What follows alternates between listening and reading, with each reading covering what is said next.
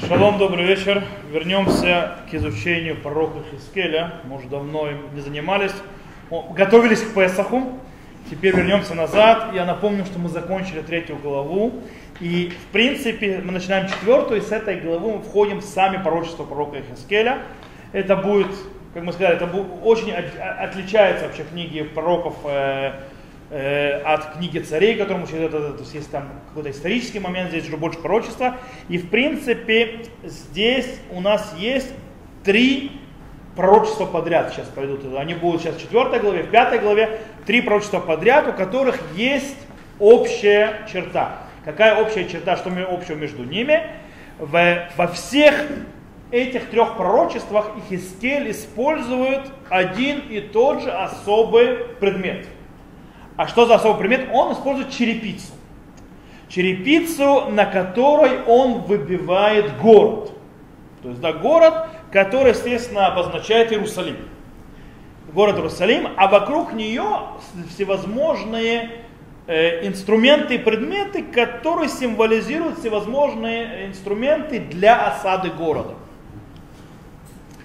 Э, в каждой из трех пророчеств э, коротко описано, что нужно сделать вот этот вот, скажем так, модель, вот этот вот макет, так называемый. И э, все эти три пророчества стоят на этом макете, который перед Ихискелем, который на него смотрит. Все делают разные действия с этим макетом, в принципе, на него смотрит. И, итак, вот то, то есть, э, заповедь, как говорит Всевышний Ихискелю. И ты, сын человеческий, возьми себе черепицу и положи ее перед собой и начертай на ней город Иерушалаем. И изобрази на ней осаду, и сооруди на ней укрепление, и насыпь на, насыпь на ней вал, и разложи на ней станы, и расставь на ней стен, стенобитные машины. А, а, рисунок. Когда вы не только стенобитные машины в этом случае, это вот, которые а, пробивают ворот, тараны, которые пробивают ворота. То есть, да, как бы э, у нас э, вот эта вот черепица, на которой этот рисунок делается, убивается, и она сфигурирует в трех пророчествах. Первое пророчество очень коротенькое, которым мы сразу первым займемся, это называется Невуат Амахват. Это э, пророчество э, железного противня. Okay? Э, которое, это всего лишь один стих. Сейчас следующий будет, один стих, то есть мы с ним разберемся. Первый. После этого будет более длинное, более сложное пророчество, с которым мы сегодня его начнем, но закончим уже на следующем уроке. Это называется Невуат Ашкива, то есть то пророчество, когда пророк Хискель лежит, лежит огромное количество, то есть Всевышний ему говорит лежать огромное количество времени, э, когда его лицо обращено к этой черепице, это мы увидим. И следующее пророчество, третье, это называется пророчество, называется Невуата Саарот, пророчество волос, которое уже появляется в третьей главе. И, естественно, мы это будем учить даже не на следующем уроке, а еще через неделю, э, через, через урок. То есть я не могу, обещаю через неделю, по причине съема Ацмут и так далее. Так что, вот. И там Хискель говорит, что он должен провести лезвием, сбрить все волосы на своей голове и на своей бороде нужно полностью сбрить, взять эти волосы, разделить их на трети, треть сжечь внутри города, то есть на этой черепице, треть, э, то есть э, ударить мечом, то есть да, вокруг нее, а треть э, рассыпать по, э, по, по, по ветру. Мы еще дойдем до этого пророчества. Итак, мы начнем с первого пророчества Невуат Амахват, или пророчество железного э, противня. Один стих всего лишь. И ты возьми себе железный противень и поставь его как железную стену между собой и городом этим, который нарисован на э, черепице, да? И обрати лицо твое к нему, и он будет в осаде, и ты будешь осаждать его. Это знамение дому Израиля. Окей. Okay. Итак, Ихискель получает заповедь сделать преграду, то есть, да, чтобы поставить между собой и городом, который на черепице, железным против разделить. Теперь, что это символичное действие пришло показать? Что оно показывает? Можно дать сделать здесь два предположения, что, что из себя представляет Хискель, то да, что, что это символизирует.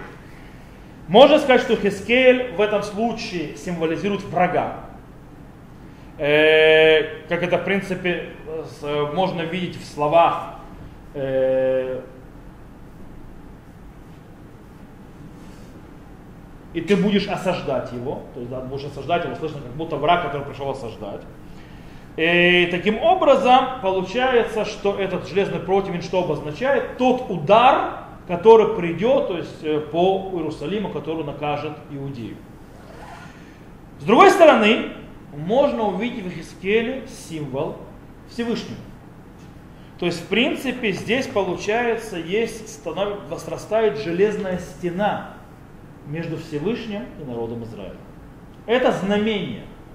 И это нам строит, откуда мы можем это взять? Мы это можем видеть из слов, которые написаны тоже в стихах.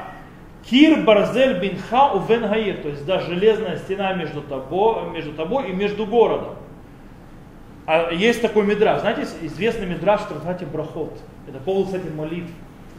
Там сказано, что в момент, с момента, когда был разрушен храм, было, то есть, разделила между народом Израилем и Всевышним железная стена. И откуда это учат? В этом мидраше, который Гмара приводит, именно из наших стихов. Веках леха махват барзель, матата ута кир барзель бен э, увен аир. То есть, да, и возьмешь себе железный противень и поставишь его железной стеной между тобой и между городом. Отсюда это из этого стиха Хискеля учат. И это очень интересная вещь. Это, кстати, то есть человек, который, то есть в молитве мы должны пройти, проломить эту стену.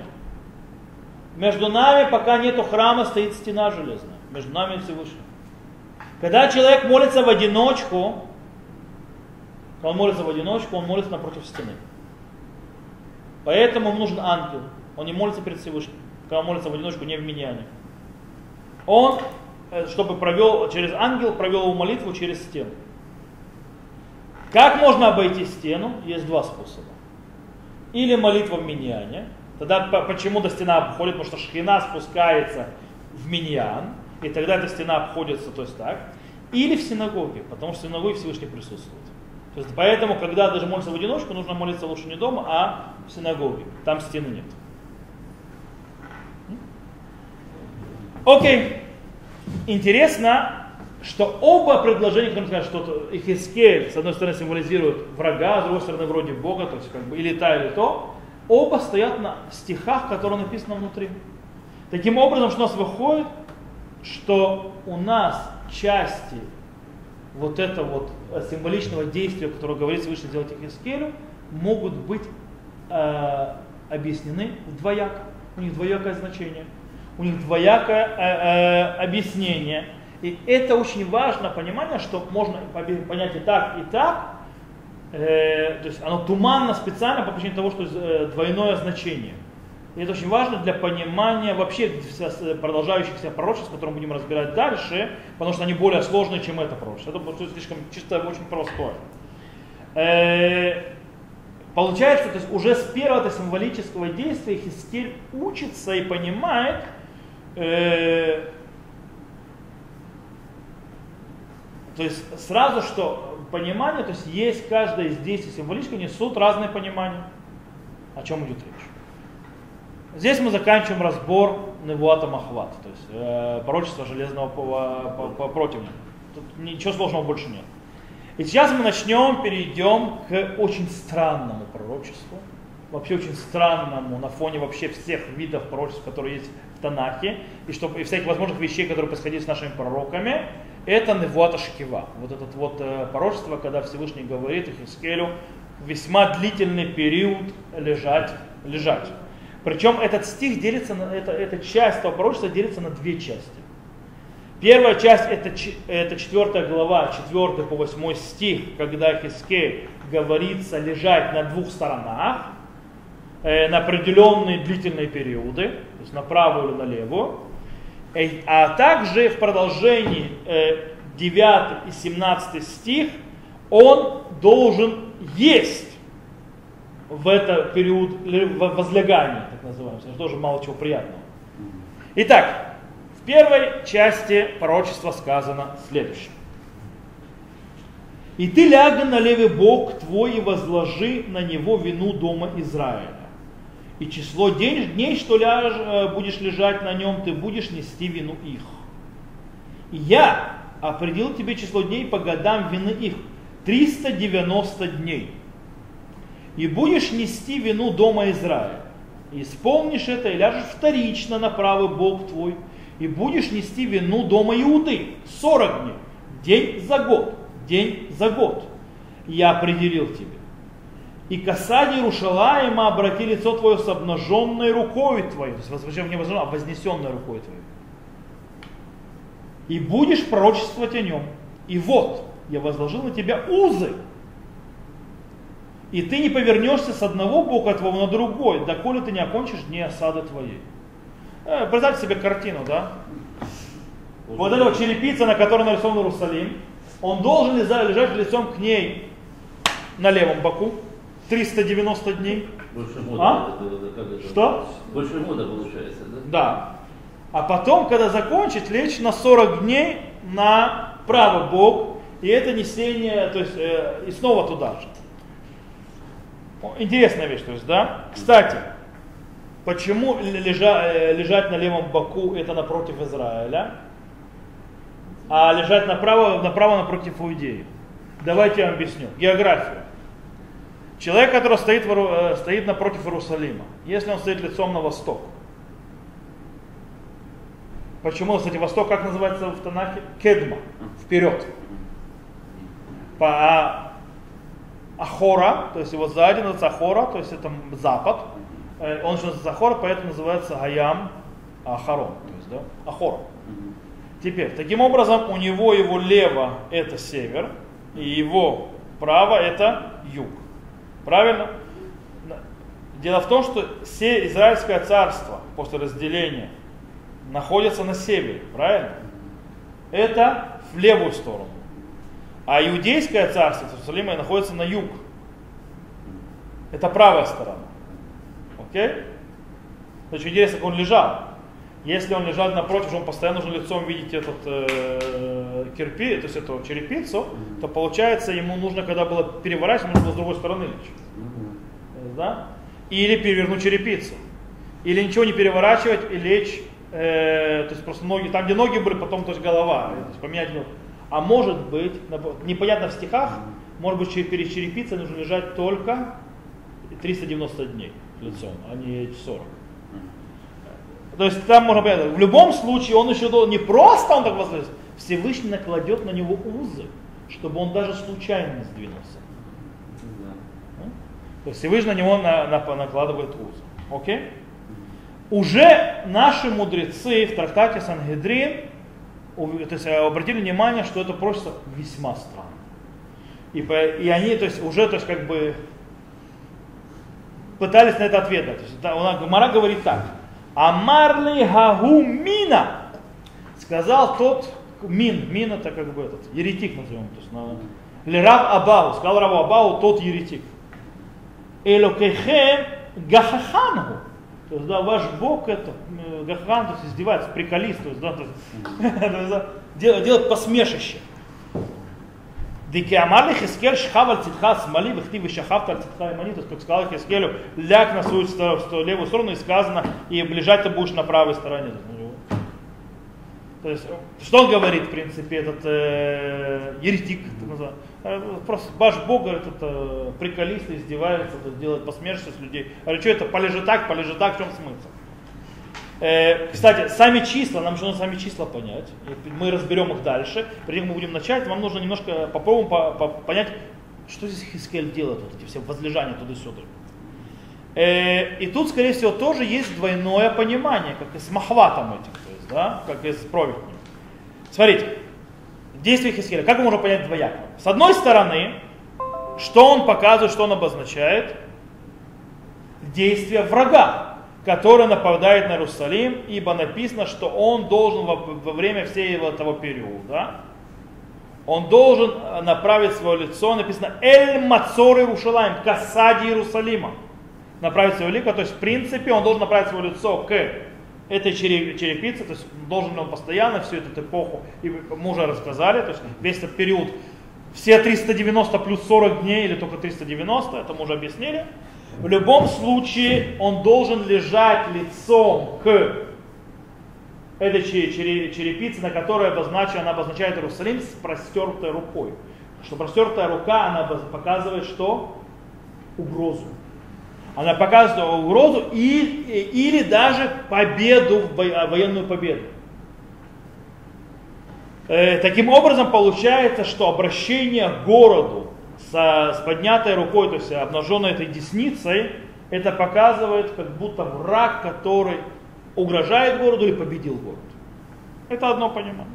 С другой стороны, что сказано, какие, то есть он должен лежать долго для чего? Выносата авон бейт Израиль. И понесешь, то есть это э, тяж, тяжесть грехов на э, дома Израиля. Венасата это авон бейт Иуда. И понесешь тяжесть грехов, грех э, дома Иудеи.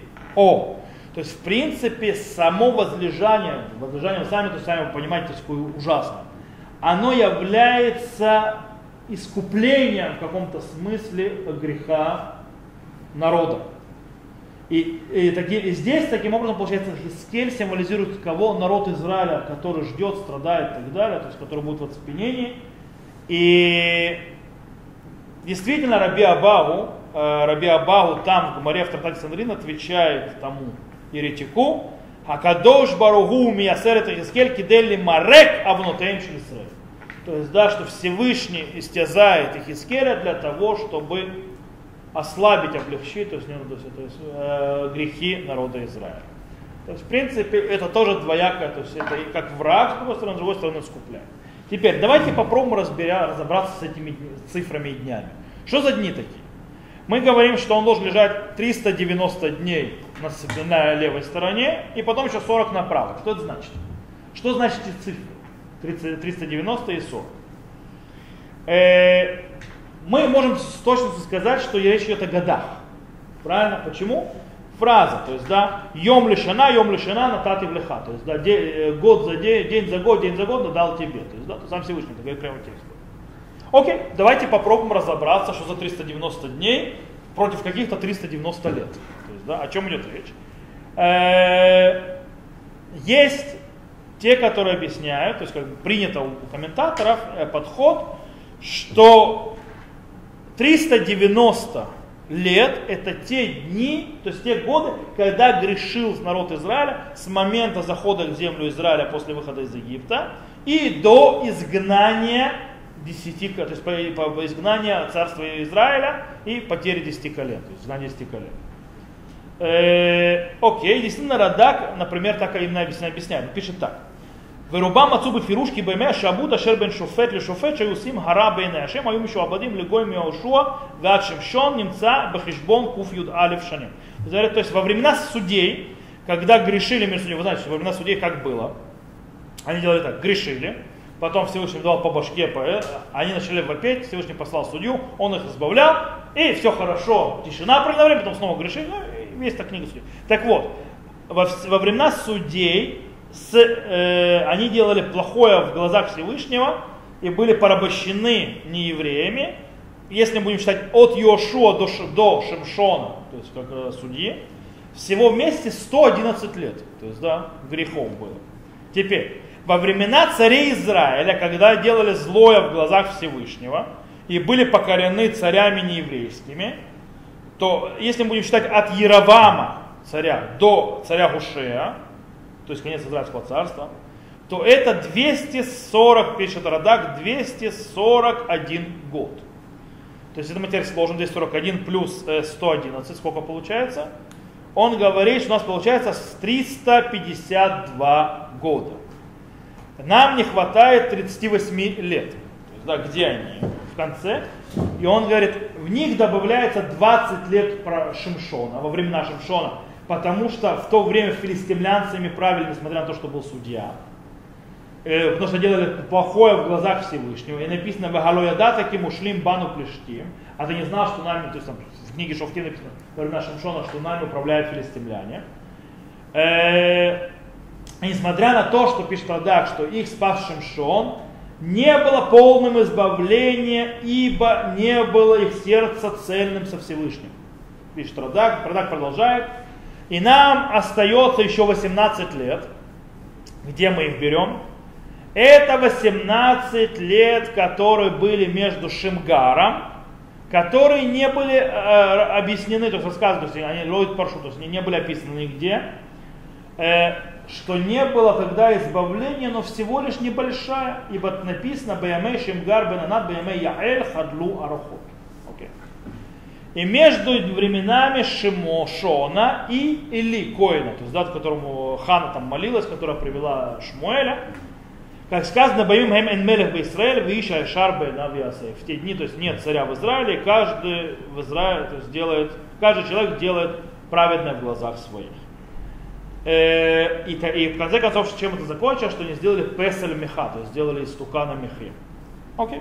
То есть, в принципе, получается, что э, Радак в 390 лет всунули, то есть, да, э, э, покорение во времена э, судей, а также включая те эпохи судей, которые прямым текстом не указаны в книге, в книге Шуфтим, то есть в книге судей, например, э, имя, времена Шимгара Бенанат, э, и также дни, которые были между Шимшоном и Эли Акоэн, а также э, времена, то есть покорения и плохого поведения во времена царя Израиля.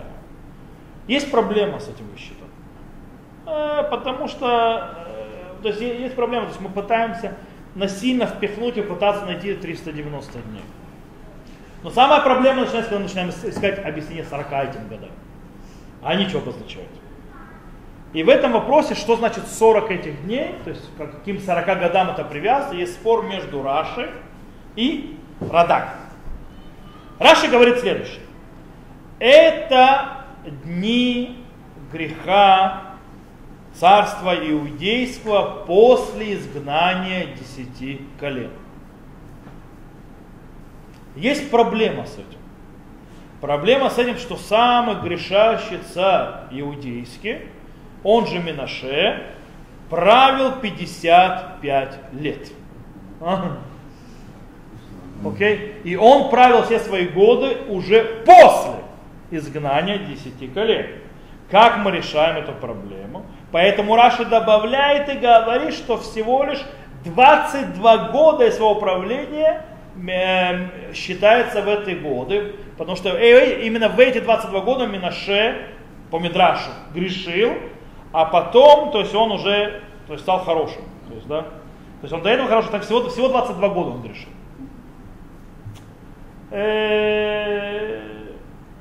Теперь,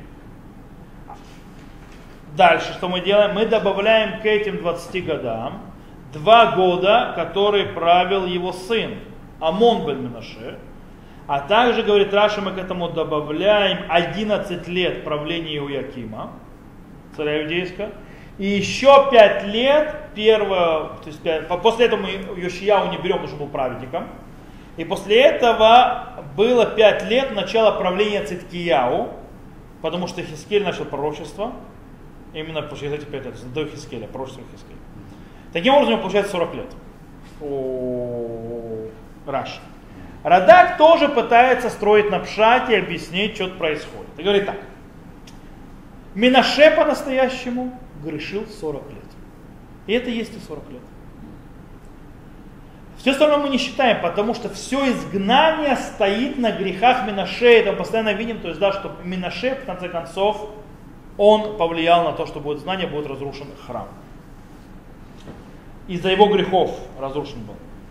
Э, проблема в том, что и у Радака его заявление, то есть его, скажем так, ашара, то есть то, что он говорит 40 лет грешил, Минаше, э, не закреплена никакими стихами. То есть как бы, нет там никакого источника особенно, то есть, чтобы он так говорил. Поэтому что ж мы будем делать? А мы обратимся к человеку, который, э, скажем так, намекнул очень сильно э, и объяснил Абарбанель. Абарбанель дал очень гениальное объяснение. Сейчас вы увидите. А Барбанель решил сделать простую вещь. Он решил сложить эти годы. 390 плюс 40. Складывая 390 плюс 40, что мы получаем? 430. Совершенно верно. А что значит 430 лет? Совершенно верно! Это число 430 лет нам очень хорошо известно из книги Шмот. Там сказано в Мушавне Израиля Шерешву Мицраим. Шлошим вешана варбамот шана вимикет шлошим шана варбамот шана вью бецем моем азе яцу коль цвот ашем меэрец Мицраим. И в время потом сидения э, народа сыновей Израиля, как сидящих в Египте, 30 лет и 400 лет. И было с окончанием 30 лет и 400 лет. И в этот день вышли воинства Всевышнего из земли египетской. 430 лет. Окей. Более того, заповедь лежать на правом боку 40 лет, выносата гавон бейт Иуда, то есть и искупишь э, грех э, дома Иуда. Внимание, я специально читаю на видео, потому что я вам сейчас прочитаю другой стих, который в книге Бамидбар, и будет почти один в один. Арбаим йом, йом лишана, йом лишана нататив лах. Через 40 дней, день году, день за год дал я тебе. Где это появляется снова? Где такая фраза есть почти похожая? Если это книга Бамидбар, 40 лет. Грех разведчиков.